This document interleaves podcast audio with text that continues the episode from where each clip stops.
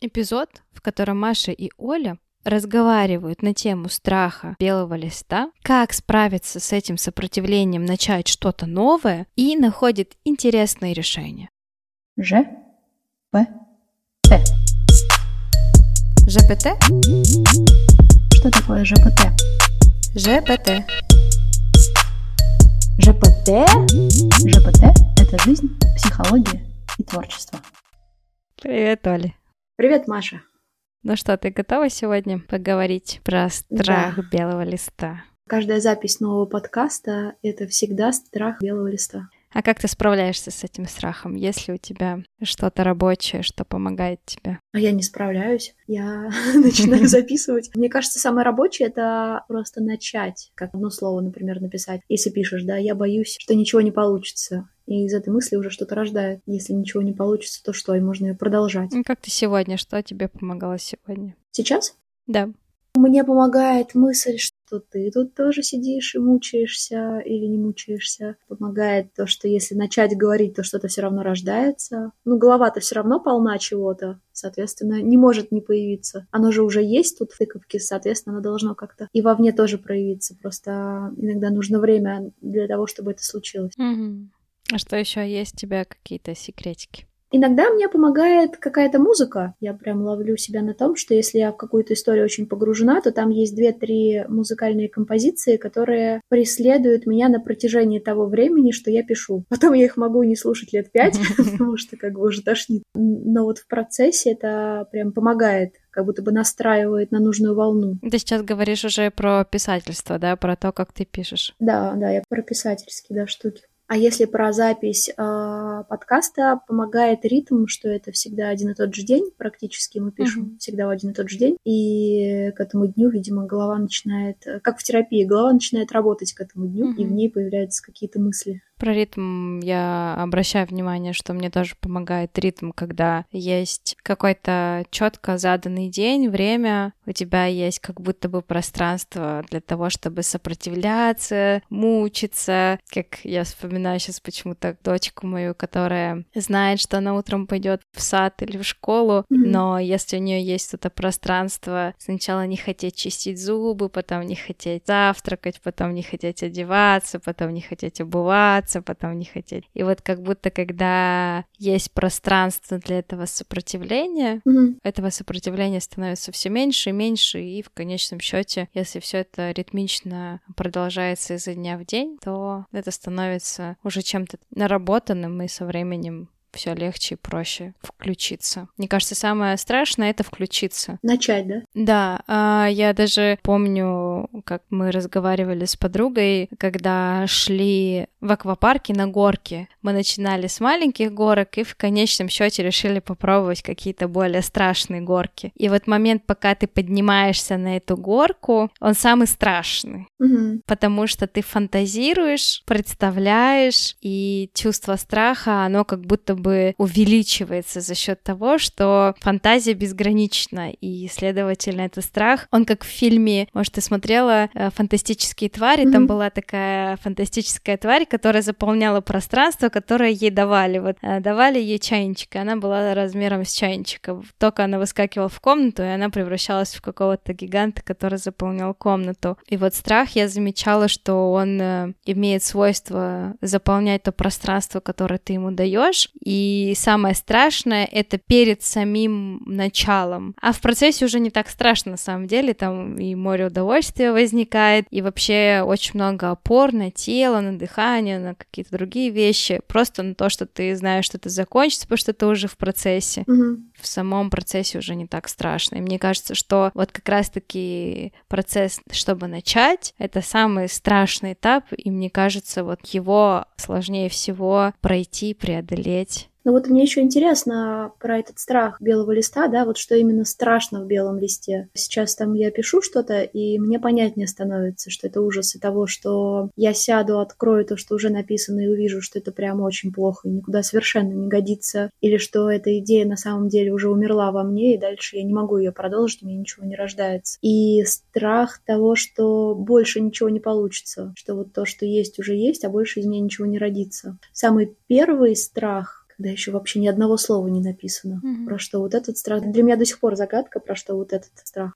Это даже получается не страх, это тревога, потому что страх, когда чего-то конкретного боишься, а Мгм. тут просто тянущее непонятное чувство. Она мучительно тянущая. Да, То есть это не совсем тревога. Тревога, по ощущениям, такая похожа на вибрацию. Тревожишься, и она в теле как будто вибрирует. Мгм. А это такая вот такое русское слово «маята». Вот ты маешься перед началом.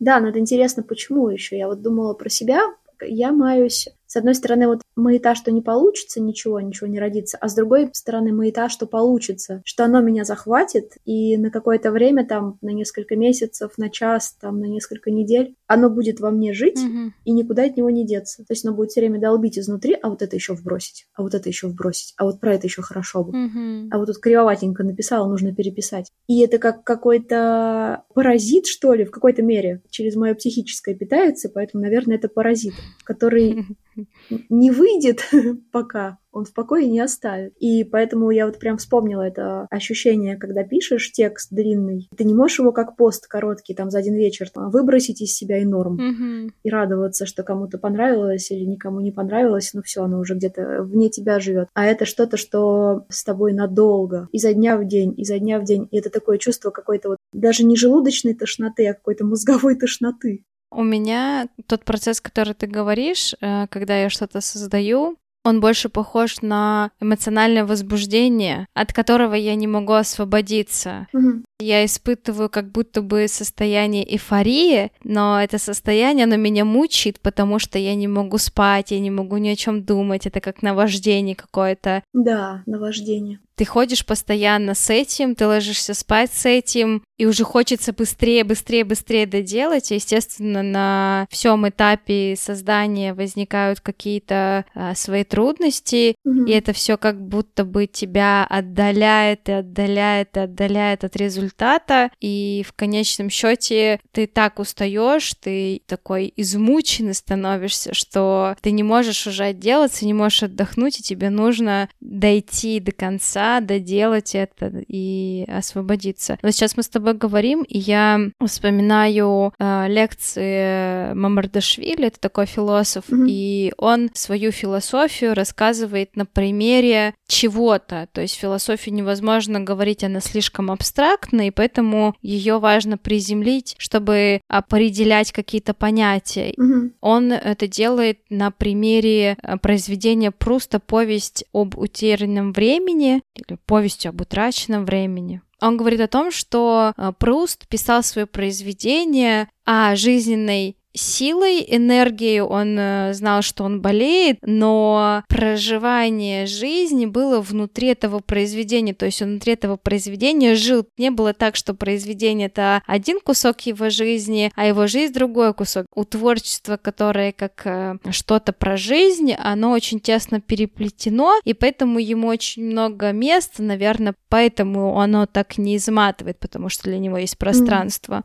А во-вторых, э, Пруст э, делал такую историю, он э, в произведении, как в соборе есть арки несущие, он изначально знал структуру всего произведения, то есть он знал несущие арки и Мгм. финальный конец, он знал, чем закончится. А дальше уже внутри этих арок он создавал что-то и двигался от одного пролета к другому пролету, как раз-таки живя внутри. И он не знал, как они соединятся между собой, потому что жизнь носила коррективы, и поэтому он, э, возможно, менял по ходу сюжет, но как раз-таки вот э, структура какая-то, которая изначально была, внутри которой он уже жил, она как будто бы давала вот это облегчение, потому что когда совсем не знаешь, чем закончится, это очень сложно, потому что как раз-таки, возможно, это измучивает. Знаешь, я сейчас представила конец веревки, который ты начинаешь раскручивать, и чем больше оборотов ты делаешь, Мгм. тем сильнее хвост накручивается, да, а если там есть какое-то утяжеление, то она остается как будто бы почти недвижимая, и движение находится внутри структуры.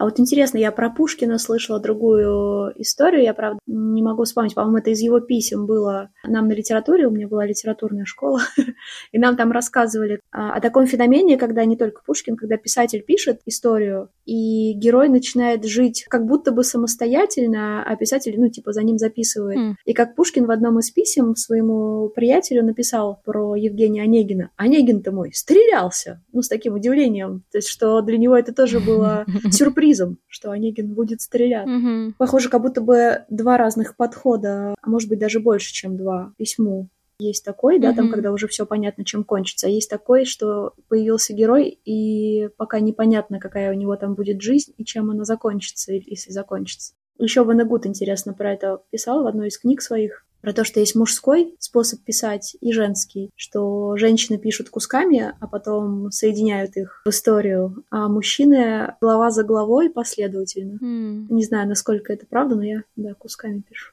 Так было еще до того, как я прочитала эту книжку.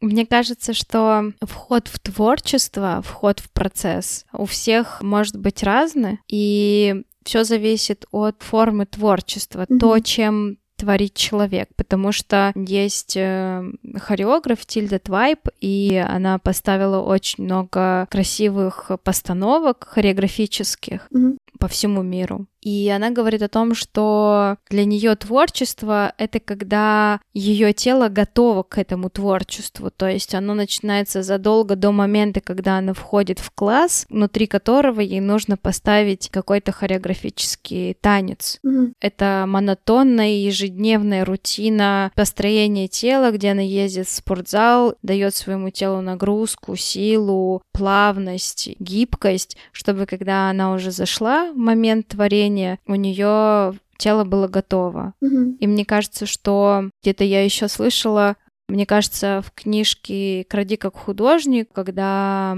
автор рассказывает, что всегда должна быть какая-то копилочка с какими-то идеями, которые все время ты перманентно воруешь, то есть это некий материал, который ты в какой-то момент открываешь и вот садишься, начинаешь делать. И у него есть два рабочих стола. Один стол — цифровой стол, где он уже редактирует все, переносит уже в соцсети или книгу, верстку. И есть стол, где есть именно материал, который можно трогать, который можно работать. То есть э, это живой материал, там ручки, mm-hmm. бумага, вот что-то такое. Интересно. Что это два разных этапа, и поэтому он достает как бы идеи и сначала творит на одном столе рабочем, а потом уже, когда идея почти завершена, он переходит на второй стол и там завершает этот процесс. И поэтому мне кажется, что как будто бы страх чистого листа мы говорим про самый первый этап, который происходит, когда нужно начать творить. И в этом месте я почему-то думаю про то, что многие даже не задумываются, что до этого была проделана какая-то работа. Вот, например, мы сегодня говорим про эту тему, но на самом деле эта тема много раз всплывала в наших с тобой разговорах. Mm-hmm. Мы не первый раз ее касаемся, это раз. Во-вторых, э, мы про нее неделю назад в конце подкаста коснулись и поняли, что было бы классно записать эпизод на эту тему. Мы всю неделю ходили и где-то, возможно, бессознательно, сознательно варили эту тему. И дальше мы не просто начали сразу записывать, а что-то еще потрогали, пощупали, что мы насобирали за эту неделю. И да, мы не знаем, как это сложится, но тем не менее а, наша коробочка, она уже не пустая, мы оттуда что-то достаем.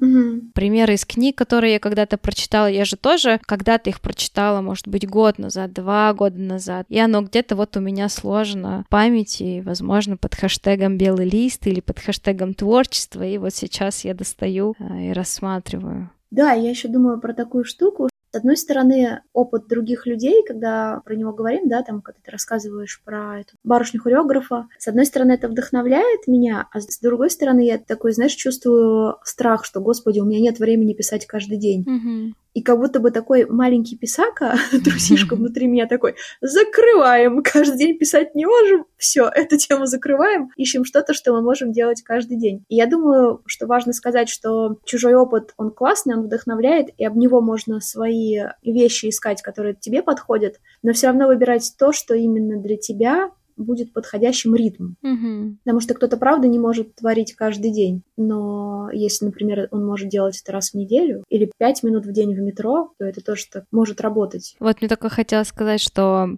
как будто бы утворить это некий такой большой процесс, про который мы говорим. И я вспоминаю э, женщин-писательниц вроде Джейн Остин, которая вообще писала на клочках бумаги Мгм. в течение дня, потому что у нее не было другого времени, и только в выходной она садилась, собирала это все в какой-то единый стройный рассказ. Сейчас я прохожу небольшой курс по коллажу, Мгм. ведущая говорит о том, что есть артбук, некий творческий дневник, внутри которого ты что-то пишешь, создаешь, и она говорит о том, что это может быть что угодно, это может быть три минуты в день, когда вы просто его с собой носите, в какой-то момент вы чувствуете, что да, вот сейчас есть те самые три минуты, чтобы открыть, просто перебрать какие-то вырезки, просто выбрать ручку, которой хочется записать пару слов, или вот что-то такое, что, ну, смотря от чего, да, ты отталкиваешься от материала, или от идеи, или от чувства, у каждого свой какой-то заход, но вот э, ты чувствуешь, что вот сейчас вот самый тот момент зазора, который можно использовать для того, чтобы немножко потворить. И это, ну, не обязательно такое длинное. И мне кажется, это вот мы как раз говорим про этап э, вот этой коробочки, потому Мгм, что когда мы кстати, делаем да. какие-то за заметки, мы складываем в эту коробочку что-то вот как материал, да, вот камушек, вот там ниточка, вот фломастер, который я пока покупала на кассе, увидела там, или вот еще что-то. Я в коробочку складываю, и тут, мне кажется, важно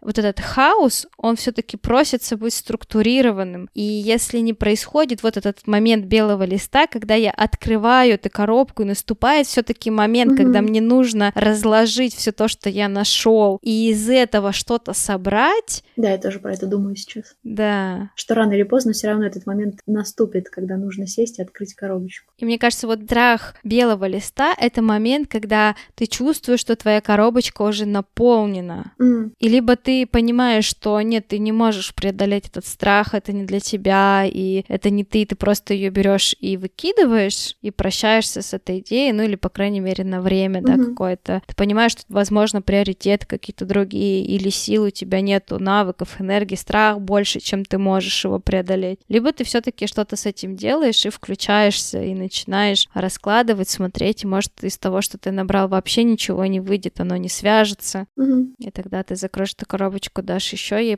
постоять, что-то еще добавишь, а может быть, что-то родится. То есть страх белого листа — это страх заглянуть в свою коробочку. Ну, в какой-то момент. Угу. Интересно. Страх увидеть там что-то или не увидеть чего-то. Угу. Я сейчас вспомнила момент из художественного фильма Becoming Jane, становясь Джейн. Мгм. Там Джейн приезжает к писательнице, которой она вдохновляется как писательница. Это одна из первых писательниц в то время, в ту эпоху, которая писала. И у нее романы были достаточно откровенные, не похожие, как я понимаю, на стыке эротики, фантазии, чего-то такого было. И она приехала к ней, а там обычная женщина, простая, супер скромная, и Джейн ее спрашивает, а как вам вообще вот с этим, с тем, что вы пишете так? Она говорит, ну, скорее моему мужу сложнее, потому что в то время женщина, которая работает, тем более так пишет, это сложно. Но мне кажется, это как раз-таки момент, ты не знаешь, что ты напишешь. Может, это будет социально условно приемлемо, одобрено и будет принято, а может быть, это будет настолько вне контекста, вне формы и вне чего-то такого, что очень сложно принять и увидеть в этом и дать этому место, что, скорее всего, вот второй вариант, возможно, и останавливает, чтобы открыть эту коробочку и Мгм. попробовать соединить. Да, интересно, я вспомнила историю, как давно уже, так лет 10, может, назад, какой-то стих у меня написался, и мне так не нравился, такой кривой был, и я там кому-то, кто-то его начал хвалить, я говорю, господи, он такой кривой, у вас нет вкуса. Ладно, так я не говорила, что вкуса нет. Я говорю, господи, ну он же прям весь кривой, и это, этот человек мне сказал, что ну вот такой есть. Люби таким, какой есть, как ребенка. Мгм. Ну, типа, можно переделывать бесконечно, чтобы был идеальным, а можно оставить таким, какой есть в этот момент времени. Не значит, что все будут кривыми, но вот этот такой косенький должен жить. Помню, как-то Вера Полоскова отвечала на вопросы сторис в Инстаграм, Мгм. и там был вопрос, как ей удается писать, потому что она человек, который зарабатывает творчеством и Мгм. достаточно много пишет. И она ответила, что иногда это как э, включить э, кран и дать воде течь. И иногда там может течь ржавая вода, и она может достаточно долго течь. И самое важное давать ей время и место протечь, не пугаться, не закрывать этот кран, а давать этому время и место быть. И тогда спустя время в конечном счете начинает течь что-то, что действительно может радовать, приносить радость. Ну, то есть это не всегда чисто ровно, без всяких скачков и падений. Прям как жизнь, да, там не получится прожить ее, не запачкавшись, так сказать. Мгм. Ну, интересно получается, что в любом случае творчеству нужно время и место. Как страх все заполоняет. Какую емкость ему не дай, он все заполнит. Мгм. Творчество, наверное, так же. Дашь ему день, он заполнит, оно заполнит день. Дашь ему час, заполнит час. Дашь две минутки в метро, заполнит две минуты. Но нужно подставить что-то, что может быть заполнено. Будь это там белый лист или белый холст, или начало записи подкаста, когда еще ничего нет. Мгм. В головах есть, снаружи пока нет. Мне кажется, что вот этот момент, э, когда ты даешь время и пространство, до момента, когда уже может включиться внутренний голос и критик, который будет тебя как бы оберегать и говорить, ну вот, ну зачем, кому это нужно, а вдруг, а вот если, вот если этот момент запуска произошел раньше, чем этот голос включился, то творчество как раз-таки может случиться. Мгм. И тут, мне кажется, основная хитрость перехитрить этот голос. И мне кажется, что благодаря чистоте, благодаря регулярности, благодаря системности и тому, что это постоянно присутствует в жизни какими-то маленькими кусочками, критик просто не успевает за всем следить, что важно, что не важно, и в какой-то момент мне кажется, что его можно таким образом обходить. Но это уже отдельная тема насчет критика, но мне кажется, что один из страхов белого листа, он как раз-таки там внутри лежит критик или голос, который может обесценивать, останавливать, возможно, берегать. Мгм. Оберегать от того, что не получится, от разочарования. Это может быть опасность какая-то, потому что творчество, оно же бывает разным, и можно за это и негативных последствий получить, смотря какое творчество, да, против кого и на кого оно нацелено, и что оно говорит, и как оно оформлено. Можно просто потерять э, какой-то близкий круг людей, которые не смогут принять э, тебя с твоим творчеством, потому что это может быть чем-то неотделимым, например, в голове человека. Ну или правда, это может быть что-то новое про человека. Ты, кстати, вот это говоришь, я думала, что это вот как раз похоже на страхи в голове, когда кажется, я сейчас такое натворю, у меня и из дома Мгм. выгонят, и жена бросит, и собака отвернется. Ну, а на деле, как правило, оно не такое жуткое получается, не такое страшное. Мгм. Как правило, есть, конечно, там трэш-творчество, которое как будто специально направлено на то, чтобы так шокировать тем ужасом, который там производится. Но оно, мне кажется, для довольно узкой прослойки людей, которым это заходит, так широко, наверное, не расползается. То есть даже у самого безумного творчества есть рамка. Даже если рамка — это слой общества, где это творчество видно. Я думаю про то, что ты пока говорила, я подумала о том, что когда ты даешь жизнь чему-то не очень, то ты как будто нормализуешь. И сейчас я подумала, что вот этот вот голос, он может говорить, ну окей, ты нормализуешь это, ты потом следующее нормализуешь, следующее нормализуешь, и как далеко ты зайдешь? Ты зайдешь так далеко, что когда ты повернешься, вот эта рамка, она разъедется до такого масштаба, то, ну вот, случится что-то ужасное, шокирующее. То есть ты постепенно расширяешь эту рамку, даешь себе свободу, и неизвестно, чем это может закончиться. Это такой, знаешь, попытка контролировать все, что из тебя выходит. С другой стороны, если это выходит там на лист, ну, я не могу отвечать за то, как это отзовется в другом. Мгм. Я могу отвечать только за то, чтобы оно вышло на лист. Тут как будто бы так, знаешь, такой ужас, что то, что вышло из меня, я не смогу это контролировать, и оно либо меня, либо другого ранит, Мгм. или, развалит, или сделает из меня кого-то другого. Потому что такая фантазия всемогущего контроля. Ну, я думаю, что да, а, в какой-то степени есть же такая фраза, что там стих или произведение или картина, которую художник нарисовал, он отпускает, и mm-hmm. он не несет уже ответственность за влияние, и поэтому очень страшно и сложно отпустить, потому что, ну как же так? Я вот представляю дочку, да, которая вырастет и которая скажет, ну все, мам, я пошла гулять. А ты привык, mm-hmm. что она где-то вот в периферии, ты знаешь, где она, что она, и вот этот момент, понятно, что он не сразу произойдет, это будет какое-то постепенное отпускание, но вот как будто бы внутри гиперконтролирующий родитель, который хочет обезопасить и одновременно с этим создает вот такую вот узкую рамку контроля. Mm-hmm. То есть интересно, что она пойдет гулять и что-то там натворит. Ну, с ней что-то случится, я думаю. Больше не про то, что она натворит. Натворит это некие последствия, с которыми можно в дальнейшем справиться. А вот что-то, если с ней случится, то есть как будто бы это произведение, с ним может что-то случиться, его могут, не знаю, обесценить, его могут угу. растерзать на куски, вставлять э, в тех местах, в которых не было никакого контекста, переворачивать ну, как-то, да. использовать каким-то каким-то не тем средством и способом, который ты изначально вкладывал. Ты же все равно какую-то идею вкладываешь, когда творишь. И мне кажется, что если эта идея, она какая-то такая становится перевернутой, вывернутой, от этого вот может происходить еще боль, что изначально ты не это думал, рассчитывал, хотел сделать как будто бы это уже такой не внутренний критик, а внешний критик в этом месте маячит, что если эта моя идея станет видимой для других людей, что они с ней будут делать. Ну да. И тут мне кажется, что иметь возможность идею снова и снова показывать под разным углом, mm-hmm. до такой степени делать ее прозрачной с разных ракурсов, чтобы как ее не растаскивали, как ее не переворачивали,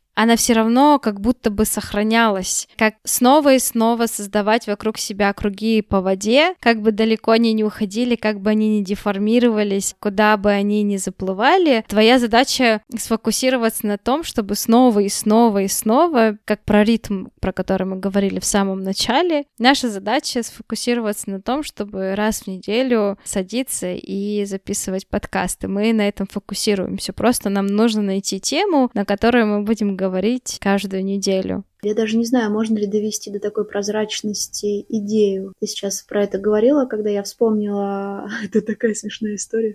Вообще не очень, но я смеюсь. У меня однажды стих спер священник. И он его подписал своим... А, он моим не подписал именем, и просто все стали его... У него там куча подписчиков было ВКонтактике. Я потом этот стих еще обнаружила на странице у своего терапевта. Я вообще в шоке была. То есть он просто там на каких-то теологических форумах начал гулять, ну, под именем вот этого священника. Mm-hmm. Да, какими-то смыслами начали его наделять. Ну, а стих такой, ну, средненький весьма. Вот. И это уже было обидно, с одной стороны, я еще священнику написала, говорю, слушайте, mm-hmm. ну, вы либо автора подпишите, либо обозначьте, что это не ваша собственность интеллектуальная. Он такой, я только под э, настоящим именем буду писать, это ваш псевдоним, какой-то такой, не такой, бога неугодный. Я говорю, ну тогда удалите его, что он висит. Ну и как-то сразу ник стал богу угодным, в принципе. Вот, но это такое странное ощущение, когда вот оно уже, ты хоть там бейся, бегай по всем этим форумам и пиши. Это моя идея, и она не в этом. Mm-hmm. Бесполезно, оно все уже, оно без тебя уже живет, и можешь расслабиться и вообще ничего не делать. Поэтому, мне кажется, если поставить себе целью, я не думаю, что ты про это говорила, да, но вот это кристаллизовывать до прозрачности, то это можно свихнуться просто. Mm-hmm. Просто бегать везде, говорить, нет-нет-нет, это не об этом, нет-нет-нет, вы не так понимаете. Хотя звучит довольно весело. Mm-hmm. Мне кажется, что это не конкретно этого произведения идею, а ту ценность, которую ты через этот стих пыталась протранслировать. То есть не так, что ты взяла одну ценность, протранслировала ее через этот стих, и больше ты эту ценность никак ни в каких произведениях не воспроизводишь. Тогда тебе придется все время контролировать этот стих, чтобы эта ценность были связаны. Угу. Если ты берешь эту ценность, ценность семьи, ценность любви, ценность еще чего-то, и ты эту ценность в разных формах, разными стихами, разными произведениями, разными историями пытаешься выразить, то как будто бы у тебя внутри есть убежденность, что распадаясь на этой ценности, распадаясь там, не знаю, на сотни стихов, она по ощущениям у тебя внутри остается целостной. Даже если какой-то из этих сотых стихов растащит священники. Ну или не священники, что ж только на них Ну да, что как будто бы в этом месте появляется вот это чувство спокойствия, что ты не можешь контролировать все, что выходит за пределы твоего влияния, но у тебя остается власть создавать, исходя из той ценности, которую ты считаешь важным. То есть это некая вера в то, что ты создаешь. Вот это любопытно, потому что не могу сказать, что есть у меня какая-то ценность. Ну, вот такая, знаешь, прям вот выкристаллизованная, которую я беру и так, хоп, вот сейчас на ее основе буду создавать. Mm-hmm. Ну, скорее нет, это просто, наверное, мои ценности туда вложены, потому что я туда вложена. Но это же я пишу. Как они там будут отражаться в другом человеке, это то, что я вообще никак не могу проконтролировать. Mm-hmm. И это, конечно, безумная мысль, там, да, я вроде я что-то создаю, вкладываю в это одно, а оно бац, и вообще в другом человеке по-другому отражается. Ну, реально, как ребенок. Mm-hmm. Создаешь его, там, воспитываешь, будешь хорошим, будешь веселым, будешь там шутки шутить клевые, а он такой бац и не шутит. Или шутит, но посредственно, и так... Я тебя не так воспитываю. А все, уже живет свою жизнь.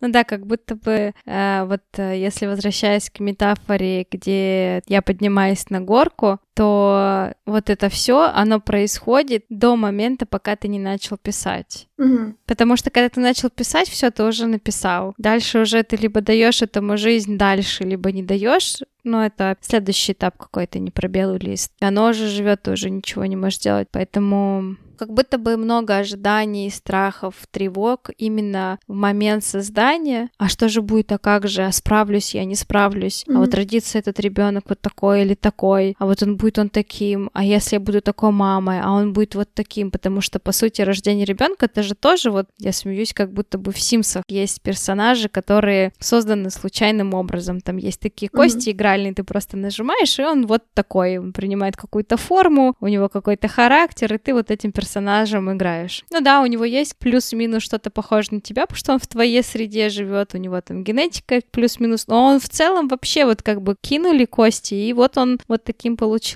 Mm-hmm. И мне кажется, что творчество, оно по сути же такое и есть. Мне кажется, вот это классное упражнение для белого листа. То есть, если назвать его не просто белый лист, а белый лист сомнений. Угу. Да, писать все свои сомнения, что сейчас как напишу какую-то ересь, и люди будут хихикать и тыкать в меня пальцами прямо на улице, потому что все-все прочитают, все-все. Или там нарисую такое, что просто бабуси будут в автобусах падать в обморок, а деды плевать в меня. И козы еще рядом даже стоять не станут. Ну вот что-то прям угу. максимально такое, пятиминутка сомнений туда вылить все на этот белый лист. И после этого может что-то родиться появляется уже из другого места. Не из ужаса, налета страха непонятного, тревоги. Если это место немножко расчистить, может быть, что-то другое появится. Угу. Как будто бы ты сейчас говоришь про то, как обращаться с сопротивлением. Я думаю, что вот в терапии же, как бы ты ни хотел приходить на терапевтический процесс, как бы тебе плохо не было, и ты не хотел бы разделить это плохо с кем-то другим, все равно в самом начале есть вот это некое сопротивление. Это то, как можно обходиться с ним, можно его не замечать mm-hmm. и продолжать говорить, и втягиваться, и, возможно, оно пройдет. А возможно, давать ему место и прям с этого и начинать, и говорить, вот я чувствую, что с одной стороны я вроде хочу, а с другой стороны сопротивляюсь и перекладываю с места на место или опаздываю на пять минут, что для меня не свойственно и всякое такое. Mm-hmm. И смотреть, что за этим, потому что на самом деле в сопротивлении очень много что важного может уже содержаться, уже быть очень много энергии, которую можно раскрыть, она высвободится, и на этой энергии творить и создавать, а не тащить эти лишних 50 килограмм за собой в течение течение всего процесса творческого, mm. не замедлять его.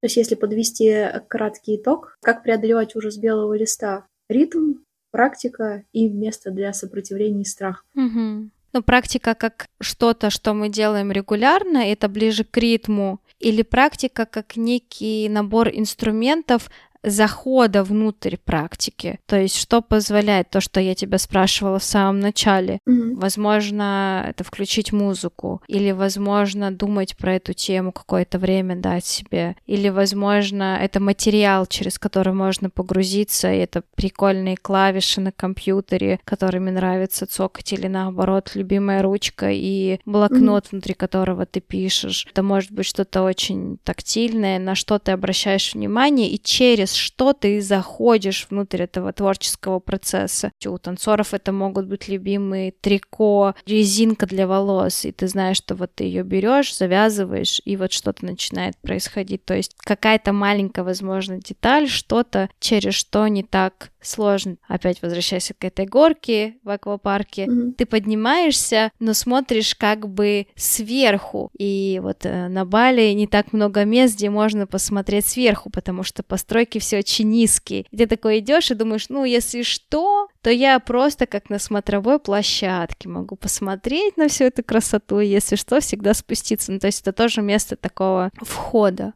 чего-то. Как бы любопытство, да, да даешь место любопытству, чему-то, интересу, вот какому-то приятному чувству, что все-таки в творчестве, сколько мы с тобой сегодня про сопротивление, страх и тошноту не говорим, mm-hmm. в творчестве на самом деле много радости и удовольствия, и интереса.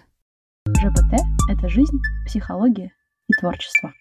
Спасибо, что были с нами в этом эпизоде. Присоединяйтесь к нам в соцсетях. GPT нижнее подчеркивание ОМ. Ссылка будет в описании. Мы будем рады обсуждению и обратной связи. А если вы будете хамить, то мы вас заблокируем. Шутка! Шутка! А может и нет.